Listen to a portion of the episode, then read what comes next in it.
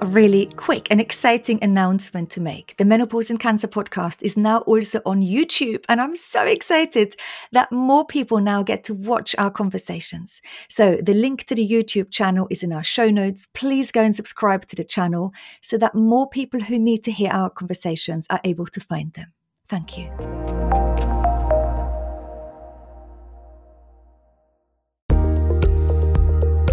Welcome to the Menopause and Cancer podcast, where we speak with cancer patients, survivors, and menopause experts to help us find solutions to our symptoms and ideas to improve our health.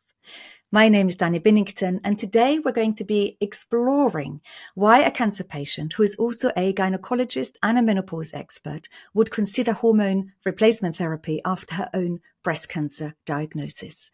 I know this is an emotive subject that is very controversial, but I'm feeling it's really important to have this conversation. I'm delighted to welcome the brilliantly wonderful and gorgeous Dr. Corinne Menn onto the podcast today, a US board certified gynecologist who will share her own story of why she decided to go on hormone replacement therapy many years after her breast cancer diagnosis. Welcome to the podcast. How are you today? I'm so great. Thank you so much for having me.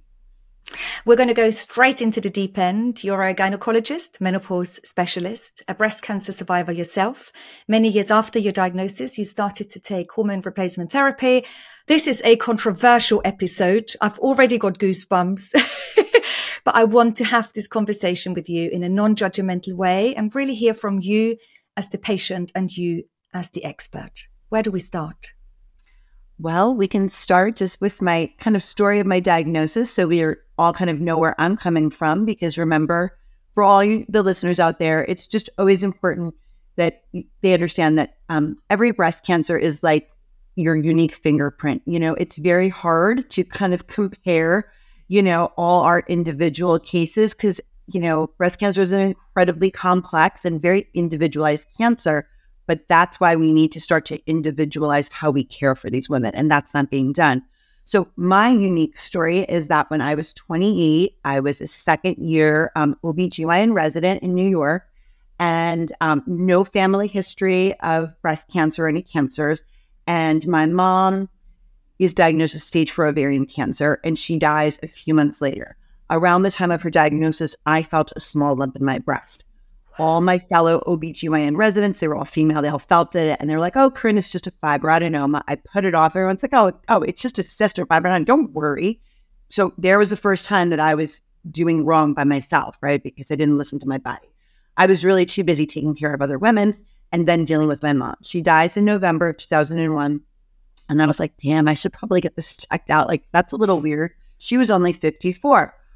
Lo and behold, finally, right before um, the Christmas holidays in 2001, I was diagnosed with stage two estrogen receptor positive, progesterone receptor positive, HER2 negative breast cancer. Um, I had a bilateral mastectomy, and I had um, my one sentinel node had a micrometastatic focus. So it was less than two millimeter, which made me at the time 2A. I believe they now make that a 1B. But uh, so I was a stage 2A breast cancer. My tumor was at 1.4 centimeters. And then I did um, I, I did save some eggs prior to chemotherapy. Wound up not needing that. We'll talk about that. Um, but I had four cycles of adriamycin and Cytoxan, um, then four cycles of Taxotere. Um, they gave me Lupron to shut down my ovaries during chemo because at the time they thought that might help preserve ovarian function and reserve, which they were trying to do because I was young. Um, and then as soon as I finished chemotherapy, um, they put me on tamoxifen and then we can talk separately about, you know, lots happened after that as well. But that was my initial treatment. Um, and it was, you know, like a bat out of hell, right? Like you're 28, you know, newly married, thinking about maybe starting a family soon. I'm spending my days delivering babies on the on the labor delivery floor and on the gynecology floor. I was taking care of sick ovarian cancer patients, uterine cancer, very complicated. So it was a very jarring and, and very kind of traumatic environment for me to be in. No one understood young women. I felt like um, an oddity um, when I was getting my chemotherapy. Everyone looked at me like, oh, she's so young, so young for breast cancer.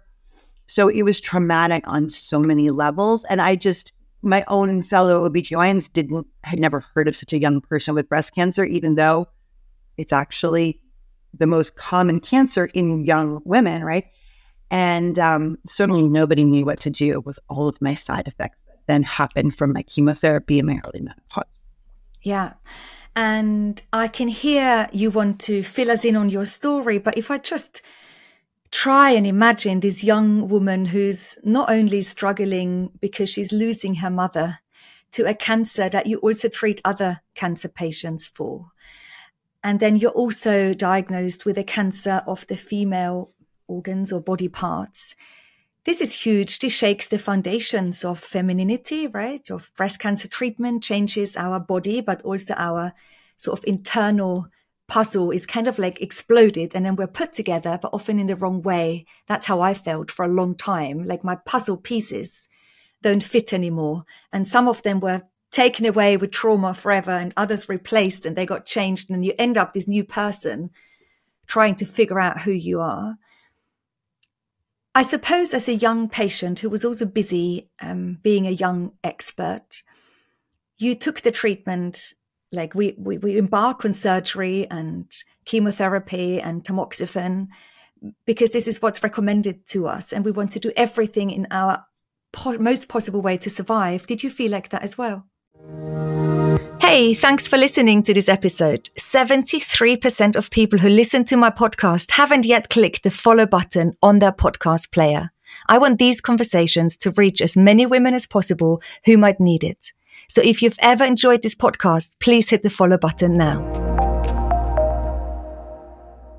Yes. And, you know, I, granted, I was in a privileged position in that I was a physician. I was in New York City. I had access to doctor friends who got me into the best experts in the world.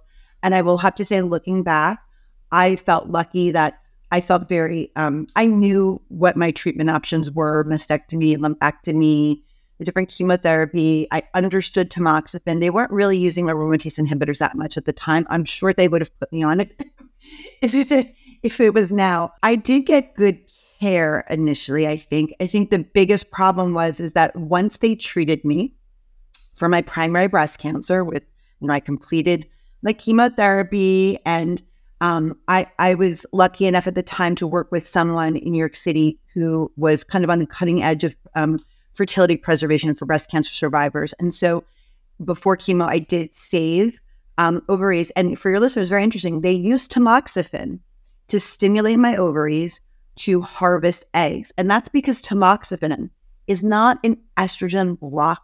It's just not. In fact, when you take tamoxifen, your estrogen levels for a premenopausal woman, they rise. So you get an increase in estrogen levels and it stimulated my ovaries to produce lots of eggs and they were able to harvest a bunch of those eggs. I never, and we froze them. I didn't need those eggs because down the road, once I came off the Lupron, my periods did come back. Because when you're younger and you go through chemotherapy, your periods often do come back. Um, and so I was able, once my periods came back, I made the decision with my oncologist, my husband, we said, okay, we're going to try for a pregnancy. And I was able to immediately get pregnant on my own had a healthy baby, and she's 19 now. Um, and then when I finished, so I stopped my tamoxifen, um, got pregnant, had my baby, went back on my tamoxifen. Basically, that's the positive trial that was just um, presented at ASCO this past winter, which says that women in estrogen receptor positive breast cancer can pause their adjuvant endocrine therapy, come off it, have their you know estrogen levels rise, you know, hopefully their periods come back and they're able to pursue pregnancy with very high levels of estrogen in their pregnancy. And then they can go back on their adjuvant endocrine therapy. So I did that study basically myself, you know, you know, it was 20 years ago. Um, so I was lucky to have forward thinking physicians uh, in terms of that. But it's very interesting for our conversation about menopause. Let's relate it back to the pregnancy thing. There is now, uh, uh you know, it, it is it should be common knowledge that women who are breast cancer survivors can still pursue a pregnancy. But let's keep the logical thinking going here, right? During that pregnancy, you have incredibly high levels of estrogen, right? Um, and what the studies have shown is that you don't have an increased risk of recurrence or a worse prognosis if you pause your treatment so that you could get pregnant, or if you frankly get pregnant after you've totally completed your treatment.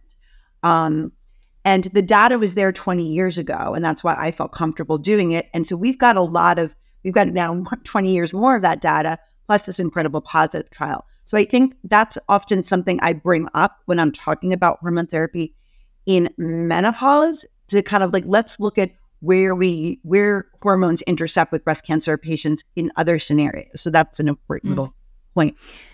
How did you do on your tamoxifen? Because we have, you know, women that are sent away by their oncologist saying, oh, just take this little white pill for the next five years. Yeah. Some women are, are, sent away with a lot more information. We hear very mixed reports. Some oncologists say we didn't want to give too much information out because this woman might not have all of these yeah. bad symptoms. And so it's a really personal conversation to have with your medical professionals where you, as a medic yourself, did you know what you could expect and how was your experience? So no? my experience as a patient, I would say, um, I mean, my doctors were good. They were, they were, they were kind to me. They did the best I think that they thought they were doing. But no, nobody explained any of the side effects. No one ever talked about menopause. No one ever talked about the hormonal changes I was going to face from the Lupron injection. Um, and they didn't explain the differences to me between tamoxifen used in premenopausal women versus tamoxifen in a postmenopausal women. They really um, have different side effects. You know, it, it, presents differently in those women. So no, I was not prepared whatsoever. And in retrospect, I think I often blamed um, things on, oh, it's chemo brain. yeah, yeah. From chemo, that's one thing. Um, so, and my experience with tamoxifen was unique because I was on tamoxifen um, when I wasn't getting my period. So I was menopausal, right? Then my periods kind of came back on their own, right? They recovered.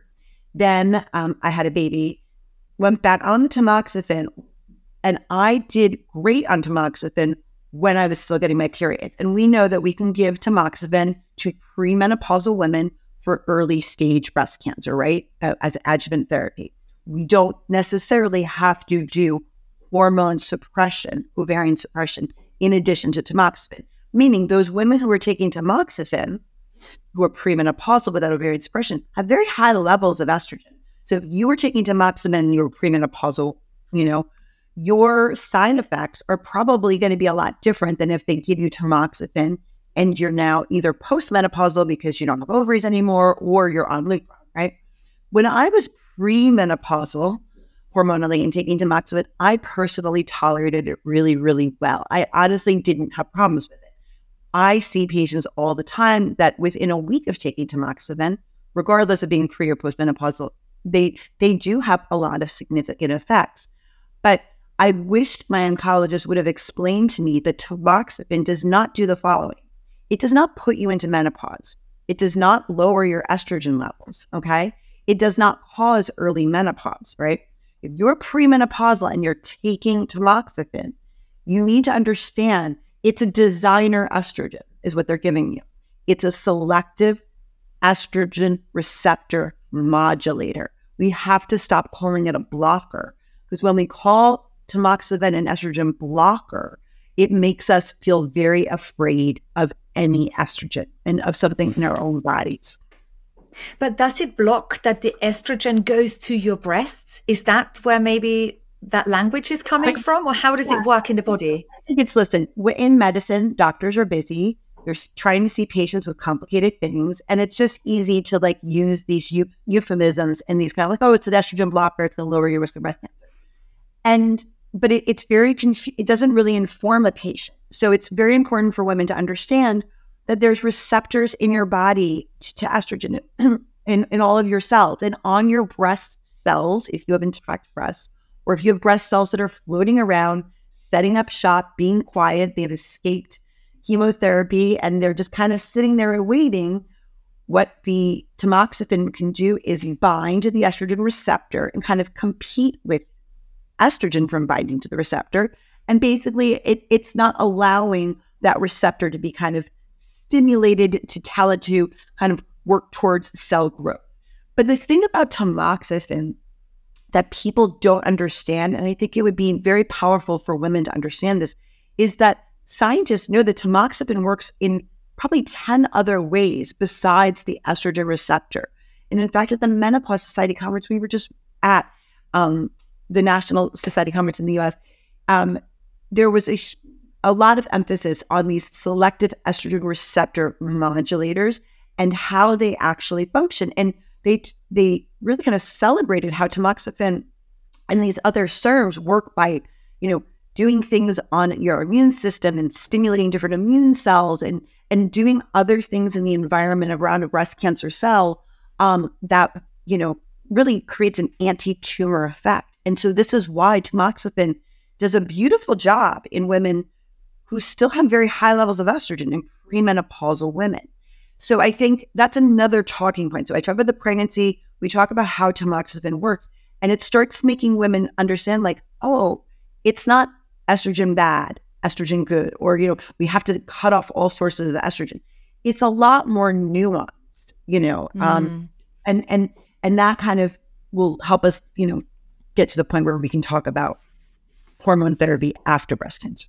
Yeah, and I think when we talk about estrogens in general, we translate them into all areas of our life. I've just been on a workshop with an amazing oncology nutritionist and we had 40 women joining us for the conversation.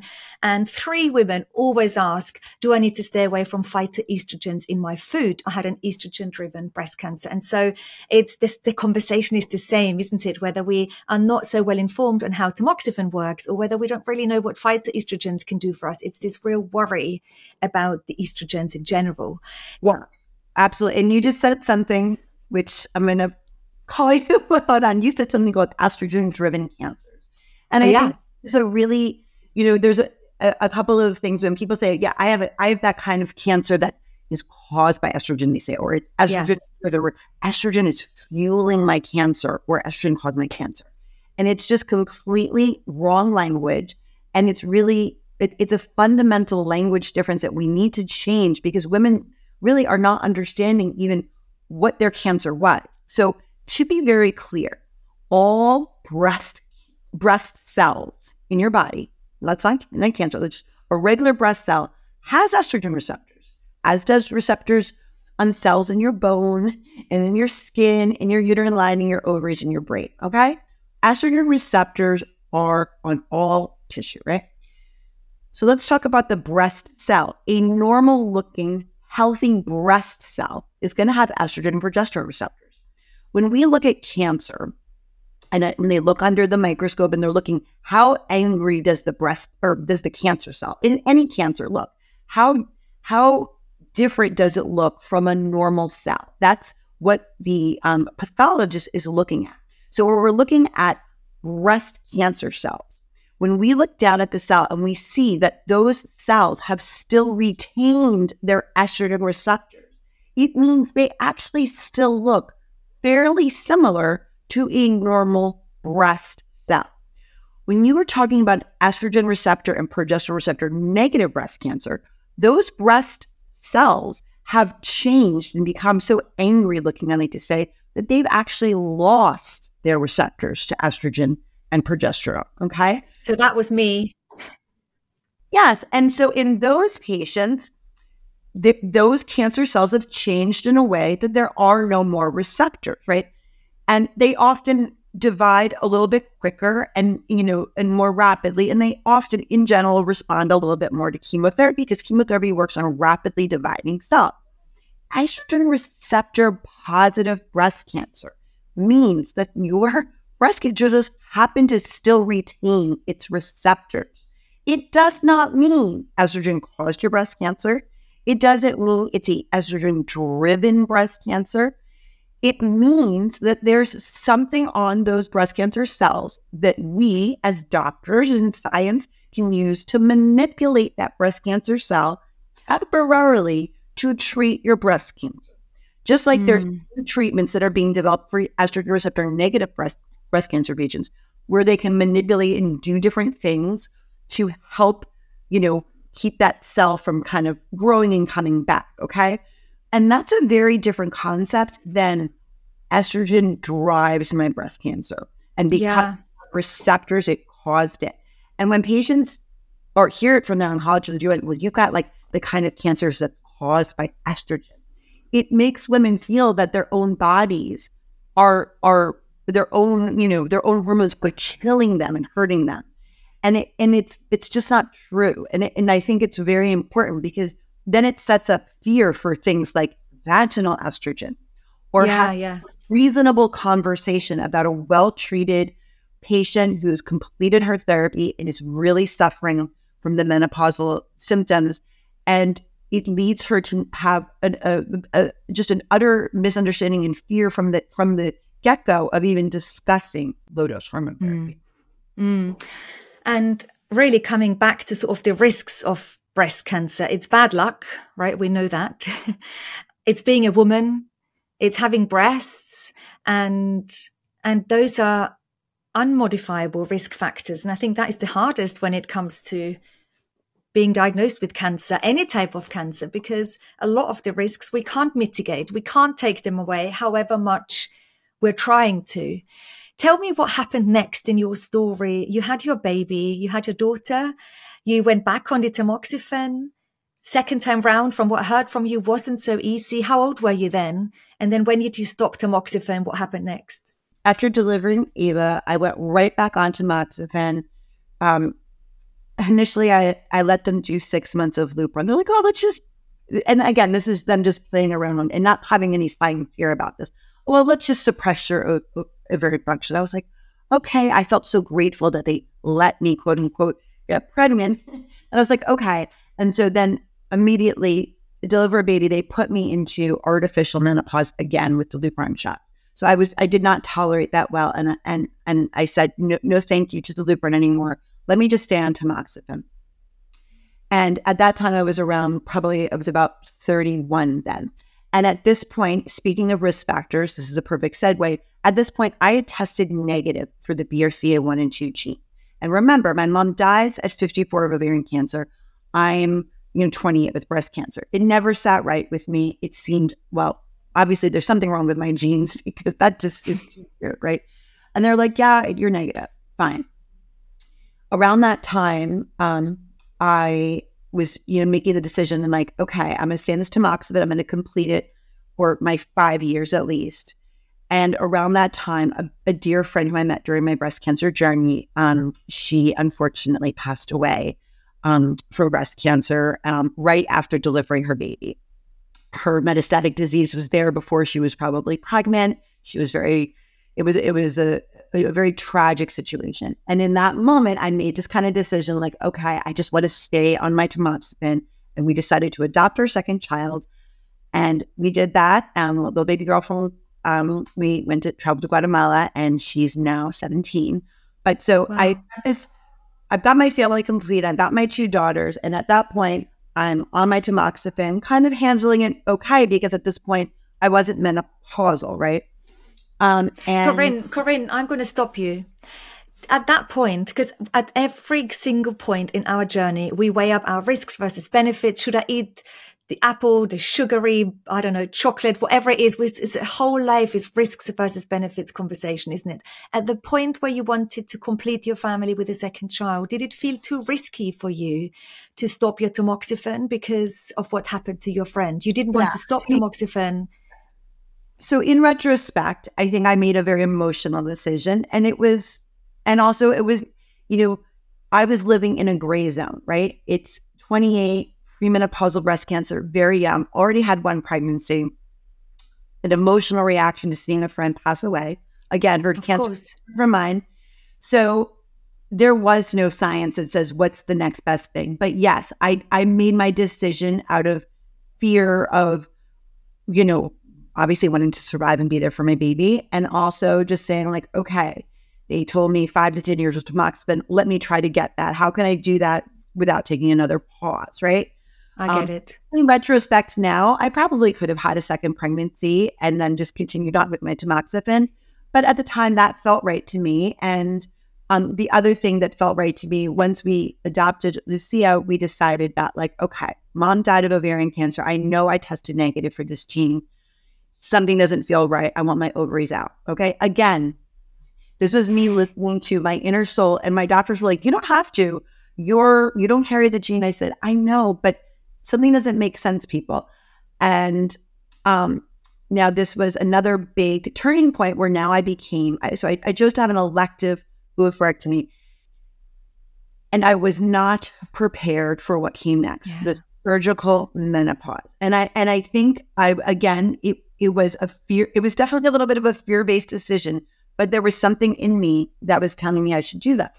So I I do that and within 2 months my life had really changed. Lupron was difficult, but you know, it was temporary being surgically menopausal plus the tamoxifen, but it was really the surgical menopause me over the edge. You know, probably gained 15 pounds in two months, horrible joint pain, my insomnia was through the roof, you know, the sexual side effects, the mood changes, you know, you know, you talk about it all, the time. That was severe. And that's when I got involved with the North American Menopause Society, now called the Menopause Society, and said, Lord, I've got to learn how to deal with menopausal women because if this is what they're dealing with, God, I feel so bad for them because I was at this point in my early 30s. Like I had no reason to like sympathize with menopausal women except for my own personal experience. Um, but at that time, I was like, well, I can help them. I can't help myself because God, I can't have anything, you know, hormone related. And at that point, um, looking back, nobody, not my oncologist, my GYN, nobody at any point in time, and at that point, it had been like probably seven years from my original diagnosis, had ever said, Hey, Corinne, you are not sleeping well. What does that do to your mood? Corinne, what about the sexual side effects? Are you having painful sex? Um, how how are your bones? How is your brain health? Nobody cared about any of that. Nobody asked me any questions. And honestly, I was just a busy mom and a busy doctor. I wasn't even thinking about that. So it was really my suffering that made me think that I needed to help other women. But at the same time, I still wasn't addressing all of those very vital things. So like they were curing my breast cancer. You know, I hope I hope it never comes back, but they weren't doing anything for any other aspect of my health. And in fact, my health was declining. It was. Yeah. Lipids were going up. My I, I got mm. bone loss. I mean, you name it, right? But then, and this is a very important point, is I get a phone call from a cousin who did not have breast cancer. She had an astute primary care doctor who said, Hey, you should get genetic testing. You've got a strong family history. And we hadn't really been in touch. And so she gotten tested and she, lo and behold, she carries the BRCA2 gene and she calls me up. I know we haven't spoken in a while, but I carried this gene. Do you have it? I was like, wait, I have breast cancer and I don't have the gene, but you do. So I finally went back to my oncologist. I says, it was around 2013. I was like, listen, you need to retest me. There's something called update panel testing. And it's like, oh, you probably don't need a career. I'm like, are you kidding me? And this is at a major New York City cancer center, one of the most famous in the world. Okay. And nobody from that cancer center ever recalled me and says, hey, you were tested in, you know, 2001. You should have update tested. It was only because of this cousin called me. And lo and behold, I carried the BRCA2 gene mutation. Okay. And if it wasn't wow. for speaking up, I wouldn't know. My daughter needs to be tested. My brother carries the gene. My aunt carries the gene.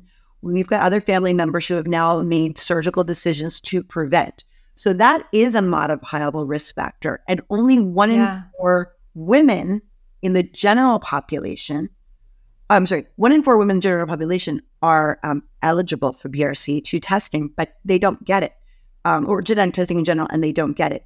And I see a lot of breast cancer survivors who say they had negative genetics, but it was a number of years ago, and they have to remember to do update testing. So, wow. So back when I put myself in premature menopause surgically, I was wow. was telling me you're BRCA2, and you ovaries out, right? Oh my, you've got to stop. I've got to unpick. Like my mind is just, I didn't know any of this, but, but, but what's so interesting for me is that you're this medical doctor, a scientist, a clinician, and you've just talked to me about two or three examples of when you did not make a decision based on evidence and facts. And I think that is really beautiful about your journey because we are these three dimensional human beings and we don't base all of our decisions on evidence and facts and science alone. And a lot of our decision making process is mm, really sort of indicated of what's happened in our past. Like your friend's passing, that tragic death as a very young mother has made an impact on you and made you decide perhaps a different way if that hadn't had happened. Your mother having ovarian cancer, all of those things really impact us today and our future self. And the same is with stories. Who are you following on social media? What sort of outlets are you tuning into? This will all become part of our consciousness, subconsciousness, and it will make us decide certain ways. Yes. And, and our mm-hmm. doctors make us decide certain ways. So my, my mission yeah. is yes, there's, there's, there's tons of experiences out there and you can, you can be influenced by lots of things. But in the end, we do want to focus on science and we do want to focus on evidence. And what I am most dismayed about is now here I am, almost 23 year survivor. Okay.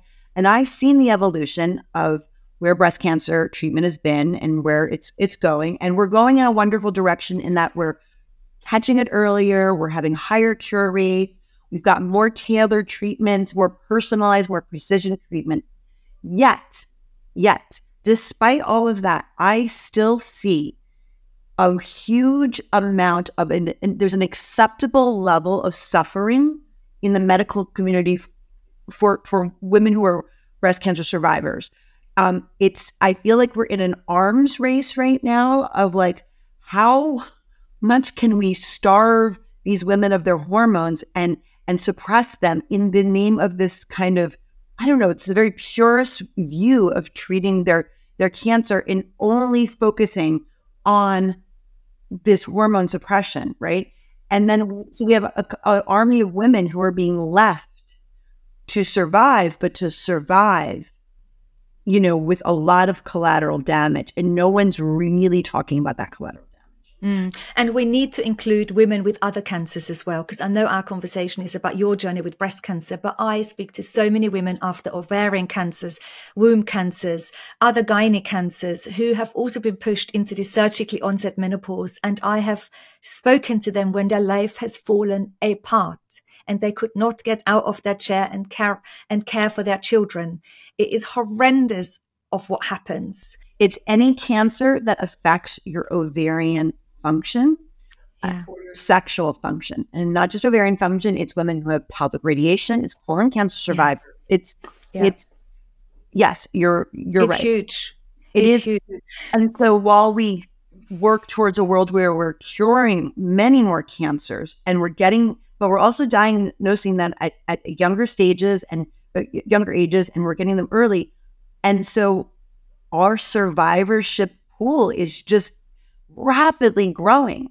So who is addressing the elephant in the room of what to I do? Know. Survivors. We're putting them much higher risk right now of heart disease, osteoporotic fractures, and dementia. Those three big ones are huge quality of life issues and honestly life and death issues for any woman, right? Those three things. Number one killer is heart disease. We know the severe risks of, you know, um, osteoporosis and, and fractures, fractures, um, and the dementia risk, right? And so, what are we doing? So, are we going to just make all of these women either surgically or chemically menopausal and tell them to just be happy that they're alive and that their breast cancer hasn't come back and then ignore everything else? It's honestly it's unethical, I think. So, okay, so you are in surgically onset menopause. Let's come back to your story. You're not doing great, but you're a busy mum, um, and you're working hard. And and how did you manage your symptoms? So, um, finally, a nurse in my oncologist's office was like, "Corinne, why don't you go into Celexa antidepressant? Right? Like, you it, it may, might help you with your sleep and hot flash. So I was like, well, someone is actually caring about me and thinking about me. So I did that. And yes, like the, we know in about 50% of women, one of the antidepressants may help with certainly some of the anxious feelings, the low grade mood changes. It helped a bit with the hot flashes and the night sweats. It helped me sleep somewhat. Um, but it wasn't great, you know. In retrospect, everything I've learned now, really doing menopause as a specialty, I would have done a whole lot different, right? I would have focused on my nutrition, on strength training, my exercise. I would have explored non-hormonal options to treat my my hot flashes, my vasomotor symptoms. I would have been super proactive with vaginal hormones. Um, and then as soon as I finished my tamoxifen and was done with it, I would have really advocated and educated myself about, you know, my options for hormone therapy. Um, so I'm kind of making up for lost time by helping other women because I kind of suffered for 23 years and I didn't do really any of those things because I was just juggling mm-hmm. the things in my life. And I know it's a very big burden to put on cancer survivors being like, well, you want to feel better with all your treatments? Now we're going to ask you to do five extra things. But the reality is, they're all things that everybody should be doing in life. And so you can think of yourself as having just an extra special reason to really push yourself to think holistically about your health. Yeah. And sometimes we learn what you teach now is what you wish someone would have taught you, right? And that's, a, that's okay. I think what you've just mentioned is so empowering, isn't it? It's that holistic approach. And that is our menopause toolkit for anyone who survived cancer. It's your exercise. It's your diet. It's looking at all of the non-hormonal treatment options. It's also looking at your vagina, your vulval health and looking also at our emotional health, like whether antidepressants work or whether you start a little bit of counseling or cognitive behavior therapy or look at complementary therapies. I feel like so many of us work so hard to put that toolkit together it can feel exhausting, but when you've found a few things that work, it's really empowering because it's great for all of you, long term health for now. But we have to work hard, right? It's, you have to be dedicated to do this. It doesn't come easy. Hey, thank you for listening so far. This podcast has an amazing Facebook community full of inspiring women supporting each other and sharing their stories. Please come and be part of it. We'd love to have you in the group. Click the link in the show notes and come in now. And so to me, I find it highly unacceptable that when you've got a woman who is being told we're going to put you into chemical or surgical menopause, we're going to give you medications that, listen, I, I know I mentioned that tamoxifen, I did well with it. Um, and in premenopausal women, they often tolerate it better. But there's many women who really suffer with the side effects of tamoxifen. And we didn't even touch the women who have ovarian suppression and an aromatase inhibitor, which takes your estrogen levels and makes it even lower than kind of the classic menopausal level. So if you are w- meeting with a patient and you are saying, we're going to offer you this treatment, you better do two things you better explain to her what the side effects are. The other day, I had a patient who was like, I didn't realize until I told my oncologist that I had severe pelvic pain with sex that I could have vaginal estrogen. He never asked me if I had vaginal pain or you know vaginal dryness and pain with sex, and I never realized it was a side effect of my hormone, mm. my adjuvant endocrine treatment. And once I brought it up, he was like, "Oh yeah, you can have vaginal estrogen." She's like, but meanwhile, I've been suffering for three years. And so to me, that's unacceptable, right? Like it needs yeah. to be up in the beginning. The other thing that I am seeing is that women don't understand the benefit of their adjuvant endocrine treatment. And many of these women either are suffering with the side effects and want to quit it, and they don't actually realize what the actual benefit.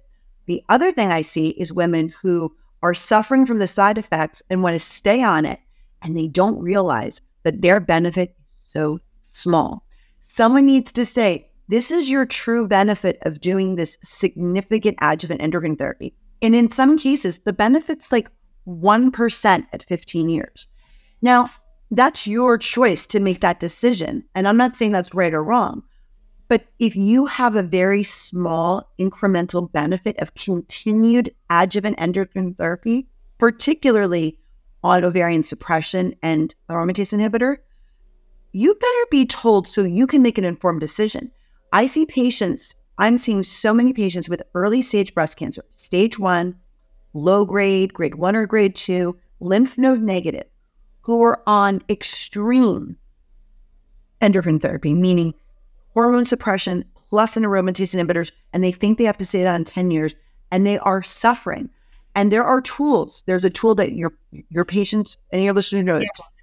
Onco Assist, Adjuvant Online. Anybody, any health professional can use this tool. You can type in your type of breast cancer. Uh, this is for estrogen receptor positive breast cancer, and it will tell you what is your five year, 10 year, 15 year survival prognosis, risk of recurrence, and it will also tell you if you add in and um, endocrine therapy for five years, and then you can do it again for 10 years.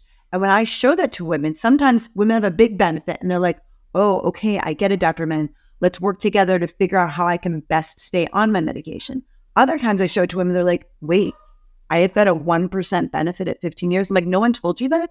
And the tool that you just mentioned is obviously the tool that you use in America. We've just had an oncologist uh, doing a workshop with us and she showed us the tool, how it worked. She did a screen share and it was really great. She brought up two different patient examples of similar patients. Both were 47 years old and a little bit she changed, she tweaked the figures and the benefit was really different. And it was amazing to see on the data, on the chart. It really quite, quite mind blowing. That's informed consent. That's shared decision making. When you fully realize the benefit, you know, of your therapy. And, you know, so I think that's not being done. I don't see that being done, but with mm. most, you know, they're literally here, next step, here's your aromatase inhibitor, next step, here's your tamoxifen, or next step, here's this. And okay, see you, see you in six months. Like that's it. There's no discussion. Mm. Um, so you kind of got by for about 20 years, which, um, then, then how old are you now? And when did you think getting by is not enough? Yeah. What, what happened? So, um, so I, yeah, I got by. So I Celexa, then I, I changed to Effexor and Effexor did, we have a lot of data on Effexor, the vaccine helping, you know, the hot flashes and stuff. So that helped me enough.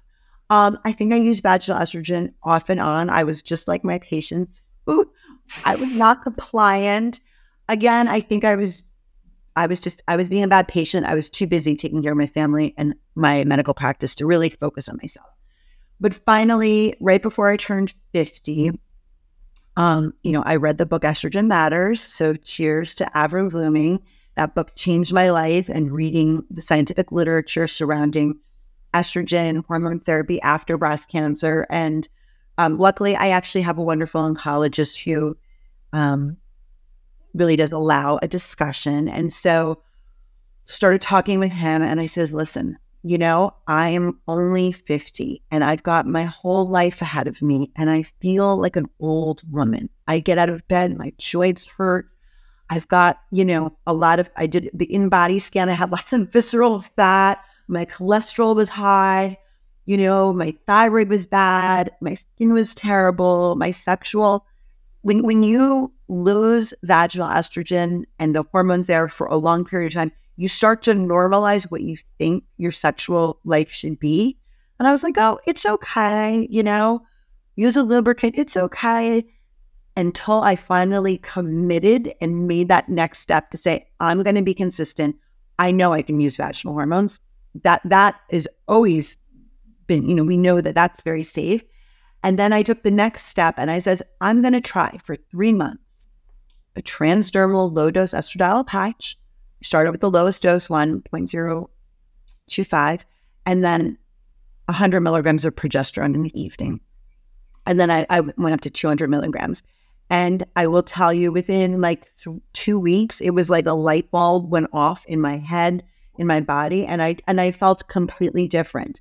And to the point where I almost even right now I, I can feel a little emotional about it because I was like, oh my God, like I was I was a shell of myself and I was so young. I was only, you know, 28 when that happened. And yeah, um, it's, and I just think of all the suffering of women who had to live yeah.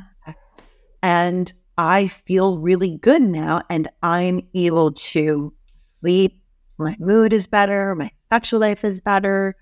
Um, I'm able to exercise. My, my, my, all the good things we tell survivors to do. It was kind of hard for me to do because I didn't, honestly, because I wasn't sleeping.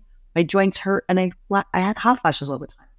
So as much yeah. as, you know, so for me, it's been a powerful decision and I and I do it knowing that I don't have a perfect randomized controlled study that tells me I have guaranteed safety that my breast cancer will never come back because of my hormone therapy. But what I do have is over 25 scientific studies that show there is no increased risk of recurrence. It does not worsen prognosis women who choose to take hormone therapy after completing their breast cancer treatment. So mm-hmm. when an oncologist says it's unsafe, there's no data, it's actually just simply not true that there's no data. There's not perfect data. There isn't. And we're mm-hmm. never going to have perfect data on this. But we have a whole world of a, a large body of scientific evidence that is somewhat imperfect, but you know, a growing body of information that says it's something reasonable to consider. Um, you know, I tell patients we have to make what seems like perfect decisions with very imperfect information. So, what yeah. can we do? We can take the best information out there and we can, you know, that's why we went to medical school, right? We, you know, we were supposed to be able to process lots of information. We take that information and present it to ourselves and to our patients and say, this is what we know. This is what we don't know. How are you feeling? What would you like to do? And so that's kind of what I did for myself. I had tried the non hormonal things. They helped to for some aspects, and that's fine. Um, but they, they weren't helping everything. And I just decided at this point, this is what I wanted to do. And Corinne, I could see you getting emotional there because I think sometimes when we look back, we only realize how rubbish we felt when we start to feel better. And there's also a sadness and a loss that comes with it because you've spent a lot of your time here on this earth actually feeling with a very much reduced quality of life. And then we do feel a bit sorry and sad for ourselves, isn't it? For that younger self who, who's really struggled, who hasn't had better options, who just lived like that. But I think when it comes down, and I want to touch on two points because you share beautiful from your personal experiences. Some women choose to stay on endocrine treatment, even if it just gives them that 1%, because what all of us doing, what you are doing, what I'm doing, what everyone at home is doing, we're all managing our risks and we just want to stay alive, right? That is the main priority for most of us. And I don't want to speak, I don't want to speak for everyone at home, but I'm assuming, you know, this is, this is what we're doing. This is why we're going on these treatments. And at the same time, sometimes we wake up some days and we're like, I just need to feel a bit better than this. And what can I do? And it's a brave decision you've taken. Can I just ask you, in the UK, um, hormone replacement therapy for women who've had breast cancer, especially um, with hormone receptor positive cancer. See, I've learned my language. it is contraindicated. You're a member of the American Menopause Society. Is that right? It's it's the it's called the Menopause Society. It used to be called the North American Menopause Society. Yes, it's yeah. breast cancer. The language is breast cancer. A personal history of breast cancer is a relative contraindication to hormone therapy. But okay, and so that's an official standpoint in a very general term. The mo- but but all of the contraindications that are mentioned in the Menopause Society statement, American College of OBGYN statement, so like a you know personal history of cardiac event, heart attack, you know, a, a pulmonary embolus, active liver disease, unexplained vaginal bleeding, and a personal history of breast cancer. Really, in all of those scenarios, you could go through each one of those and say, okay, in an individual patient with any one of those things, when you kind of dig deep and and look at like the full picture, you know, we don't we don't treat patients by just like check boxes in, a, in an algorithm. We would look at them individually, and because breast cancer is such a um, you know, there's so many flavors of breast cancer, and there's women who are in active treatment, you know, women who are long term survivors. We can't just lump them all in one category. And there's a lot of like actual crazy upside down science that is happening, or not even science, cure is happening. And my I myself is a perfect example. If I let's go back, if I chose not to get my ovaries out, remember at that point in time, I was nearing, I was getting close. I was maybe on year seven of tamoxifen. I had ovarian function. My ovaries were working. My oncologist was perfectly happy with me getting my period every month and having high levels of estrogen. I was almost about to complete tamoxifen, a couple more years. And at that point, I, I would have been whatever, you know, in my mid 30s, right? Nobody was telling me to remove my ovaries. So let's mm-hmm. pretend I didn't have the BRCA mutation. Fine. I would have had normal ovarian function until the age of at least 51, probably, right? And no one would have had a yeah. problem with that. Yeah. Nobody. But suddenly I chose to get my ovaries taken out. And yes, I know it was a little backwards because I didn't have the gene, but then yeah. I had the gene. But whatever, take my ovaries out. And suddenly I can't have any estrogen. Like, how yeah. does that make any sense? It doesn't make sense. And I see mm. receptor negative breast cancer patients all the time. These women finish their treatment. They're, sometimes their periods come back. If they're young women and they lost their periods, they come back. Nobody out there is telling them to have ovarian suppression because they're estrogen receptor negative. So they go seven years, say with their periods. Then they go through menopause and sudden, and they're really suffering. And suddenly people are like, you can't have any estrogen. I'm like, are you kidding? Yeah. She had breast cancer. She was treated. She's had high estrogen levels for years. She's suffering now, and you're afraid to give her a teardrop when she had years of an ocean of estrogen. It literally doesn't make any sense. So yeah. these triple negative patients shouldn't be lumped in just with everybody. It needs to be much more nuanced. Yeah. Tell me, I really want to understand how you made that decision. You spoke to your oncologist. What was your conversation like with your husband, for example? Did you, were you, like, tell me, like, how does that happen? Well, listen, my husband, he's not in medicine. So he just, like, he just trusts what I, I, I do. Like, he's like, okay. He, he, he's like, you sure it's, it's okay? I'm like, yeah. Like, he, he defers to me because I'm an OBGYN. I think I'm in a unique, you know, situation. I mean, I called in my own hormone therapy. I'm like, I said to my oncologist, hey, Middleman, this is what I'm doing. He's like, okay, Grant. I'm like, you need me to call it? I'm like, no, I got this. I mean, I, I'm privileged. I'm a doctor. I'm an OBGYN. This is what I do. Um, for me personally, everything in life is risks versus benefits. There's a risk to doing something and there's a benefit to doing it. There was a risk for me not to do hormone therapy for me personally. The risk was is that I continued to suffer not feel well, um, and in multiple facets of my life. And I was getting to be at this point, as 23 year survivor, very concerned about the other law. I, I was getting more and more concerned about my heart, my brain, and my bones at this point. And I was like, if my breast cancer comes back, I truly believe that if it if it comes back, it was going to come back. I, I will tackle it and I will deal with it at that point in time. And I, you know, will, you know, do what I need to do.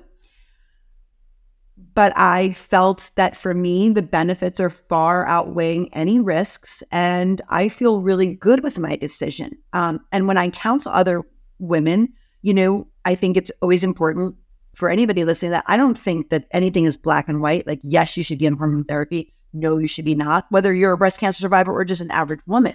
But you deserve to have the information. And so my approach is normally finding out where are you in treatment? have you finished your therapy? If you're in treatment and you're suffering with menopausal symptoms, what can we do so that you can stay on your therapy? Is your therapy the correct therapy for you? Have you been fully informed? If so, great. If not, let's get informed. Um, we're lucky to have lots of these non hormonal treatment options now. I want women to be much more proactive. I feel like when they go to their doctor, they should be Here's your prescription for your aromatase inhibitor. Here's low dose vaginal estrogen. We're going to prevent the horrific changes that are to come. Instead, they say, go away, use a lubricant and a moisturizer, come back in six months when it's not working, which it never totally works. So, of course, mm-hmm. they're going to need it, but now they've got worse tissue, right? So, like, we should be more proactive with the people in treatment. And then post treatment, you know, we need to okay, let's come in for the oncology visit. Let's check on how you're doing in terms of your breast cancer, you know, do your exams, any lab tests. But the second piece is what are we doing to keep you healthy and alive besides your breast cancer? We are treating breast cancer and curing women in other ways. And so, mm-hmm. you know, that's the conversation. It, it has to be very individualized. Mm. That third decision, that other big decision of going on a low dose hormone replacement therapy, was that, do you think, an emotional decision? Like we spoke about different ways of making decisions, or do you think that was more a scientific data driven or a combination of it was what was that? I mean, it was um it was a it was it was data driven. I felt comfortable enough with the data. I felt like I understood it and I understood risks, benefits there from a very scientific standpoint. But it was also an emotional decision in it, in that I was kind of just like, yes, I'm done. I'm sick of suffering. I want to commit to a lot of women listen when they turn 50 Like a lot of women who are going through menopause naturally 50 is a wake up call for them. It's a time to pause and think about themselves. They've been caring for all, maybe their spouses, their partners, their children, their work for all these years. And now they're like, oh, I better like think about what I want for the next 50 years, right? So for me turning 50, it was emotional to me because I was like, damn, I made it to 50. I didn't think I'd even be alive, right? Literally, back at 28, I never thought I'd be here at 50. I never, I thought I would definitely die of my breast cancer sooner. I, I really never thought I'd be and so now I'm like, damn, I got here. I'm like, God, do I want to be like this? Is this what I want the rest of my life? It's like, no. So I felt very empowered and very, mm. I felt like I was reclaiming a little bit more of and being a little bit more in control of how I age. And I'm controlling mm. I'm aging with breast cancer because I mm. still consider that I am still with breast cancer because once you have breast cancer, particularly estrogen receptor positive breast cancer, we know estrogen receptor positive breast cancer can come back at a much later stage, years later, right? Suzanne Somers, she, you know, sadly passed away. She was diagnosed right before I was. So her passing is very sad for me and all breast mm. cancer, of course. But, you know, we were diagnosed around the same time. And it shows that, like, her and Olivia Newton John, their breast cancer came back many, many years later, right? So, I, you know, I I understand that, but I um yeah, I think there's it comes to a point where you just you know, for me, I felt emotionally empowered. Yes, so it was a mix. Mm. Mm. And it goes back to being so grateful for having survived, right? We're so grateful for being here. And we know so many people are worse off, but also better off. There are so many women who never get diagnosed with cancer in the first place. And so there's always someone who's worse off and someone who's better off. And we're just trying to do our best. And I know this is a really emotive conversation and it comes with a lot of judgment and it comes with a lot of criticism whenever I speak to people who are on hormone replacement therapy after the breast cancer, it comes with a lot of criticism, trolling. There are people on social media that often say to me, they want to share their story with me, but they say I'd never come onto the podcast and share it because imagine the backlash I would get. And so I, it's, it's absurd for us to say like someone who has survived any, any medical condition. I don't care whether it's cancer or something else. And then, you know, they're trying to then put their lives back together and make the decisions that are best for them now, we are not talking, to be clear, we are not talking about things that are not based in science. What we are saying is that breast cancer survivors deserve a conversation of what the available evidence is. We have over 25 studies. We've got the literature from pregnancy. We've got lots of science that we know about how tamoxifen works. And, you know, there's a lots of different areas to draw on this body of science and evidence. It is not unreasonable to say to a patient, I, you know, you know, to, to talk to a patient and doctor and say, let's sit down and look at this and decide what's next in your life journey as you are a survivor. That's not irresponsible. In fact, it's irresponsible to not have that conversation because it is. So let me ask you this Are we cutting off testicles of men? Right? Are, no, are, seriously, to treat their cancers, testicular cancer, and not giving them testosterone replacement? No.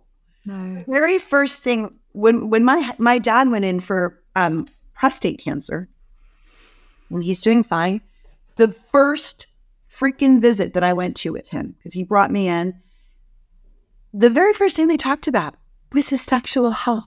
Ah, uh, yeah, yeah. To preserve it. And I was like, are you kidding me?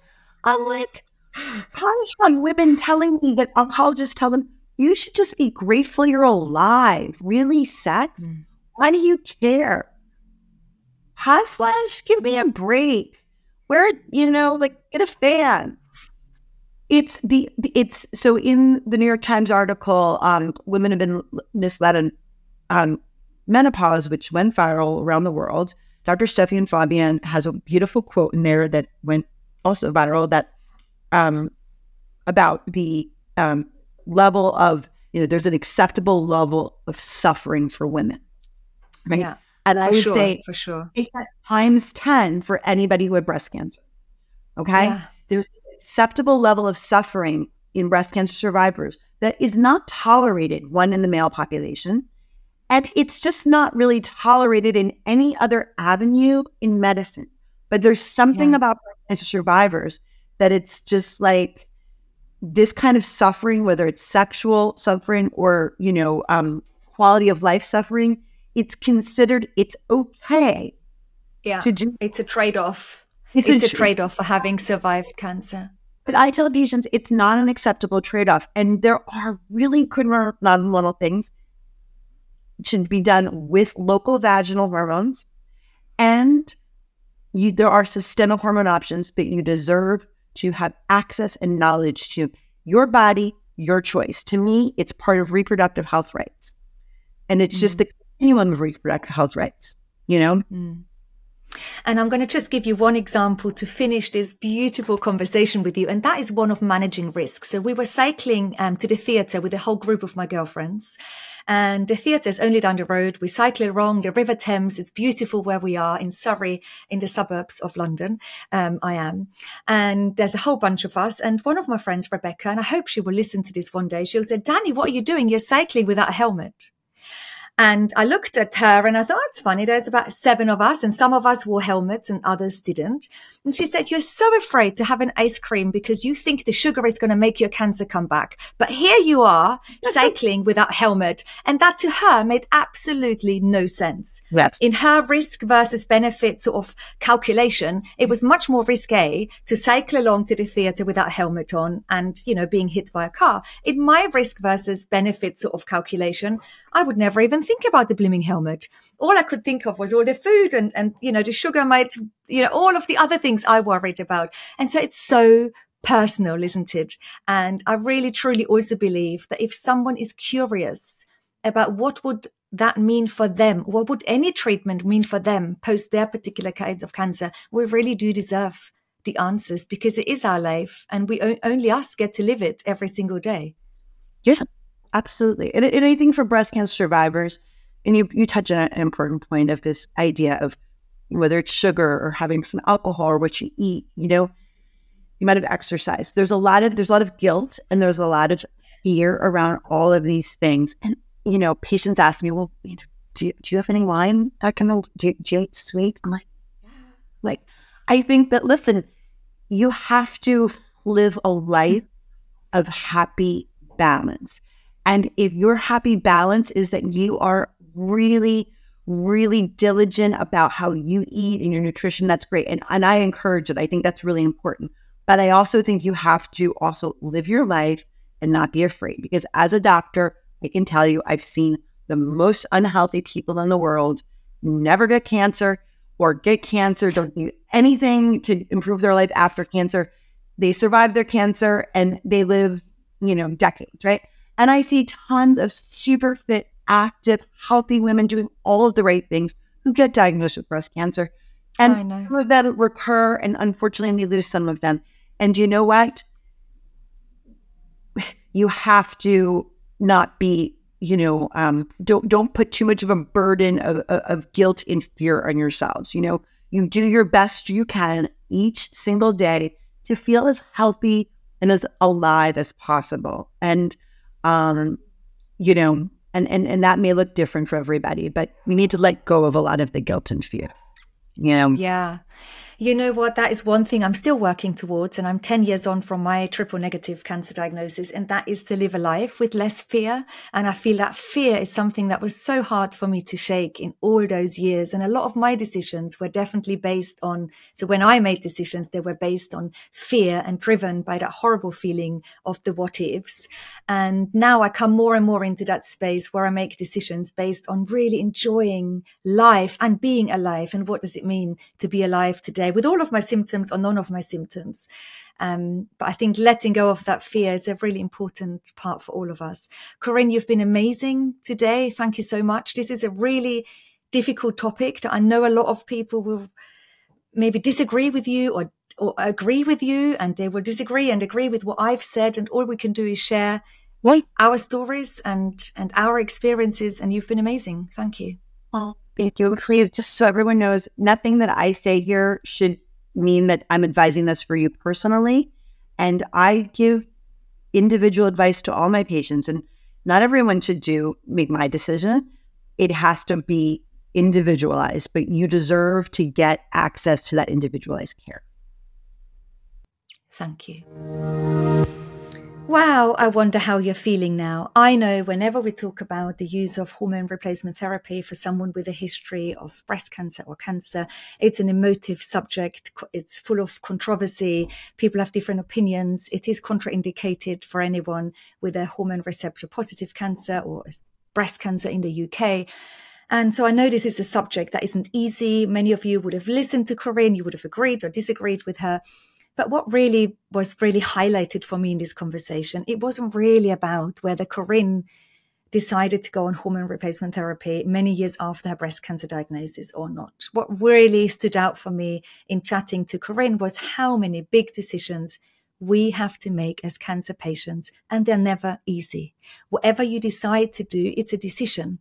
And not doing something or being indecisive is a decision in its own.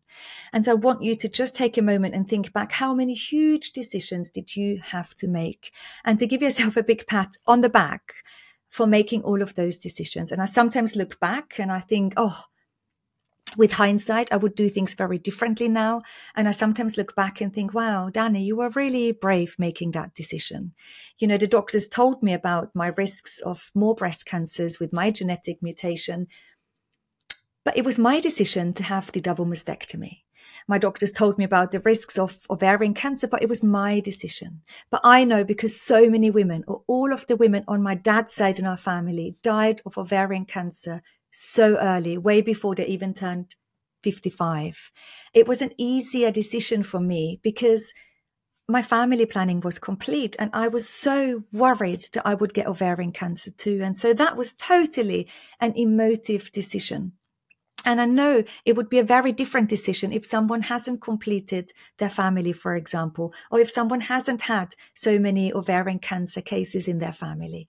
And so whatever happens around you, what happens in your friends' lives, in your family's lives, the people you follow on social media, the doctors, all of this information is going to muddle its way into your decision making process. And we all have to make so many big decisions. You know, many women and people just have to make plain, easy decisions what to wear, to have a cup of tea or a cup of coffee. But once you've had a cancer diagnosis, you have to make a lot of big decisions. And it really shone out for me that it's just one decision Corinne made in her experience since her cancer diagnosis. And she made many, many others, including how to put together her gorgeous family. That was really such a highlight for me. I, I didn't know that about her. And I thought it was beautiful in how she put together her family, given her risks and benefits and making her decisions, different decisions at different times in her treatment. And so I think this whole conversation to, for me is really about decisions. It's about information. It's about choice and it's having all of those conversations in a non judgmental and supportive way so that we can all lift each other up. Even if your decision is totally opposite to my decision, we're still here as survivors trying to do our very best we can every single day.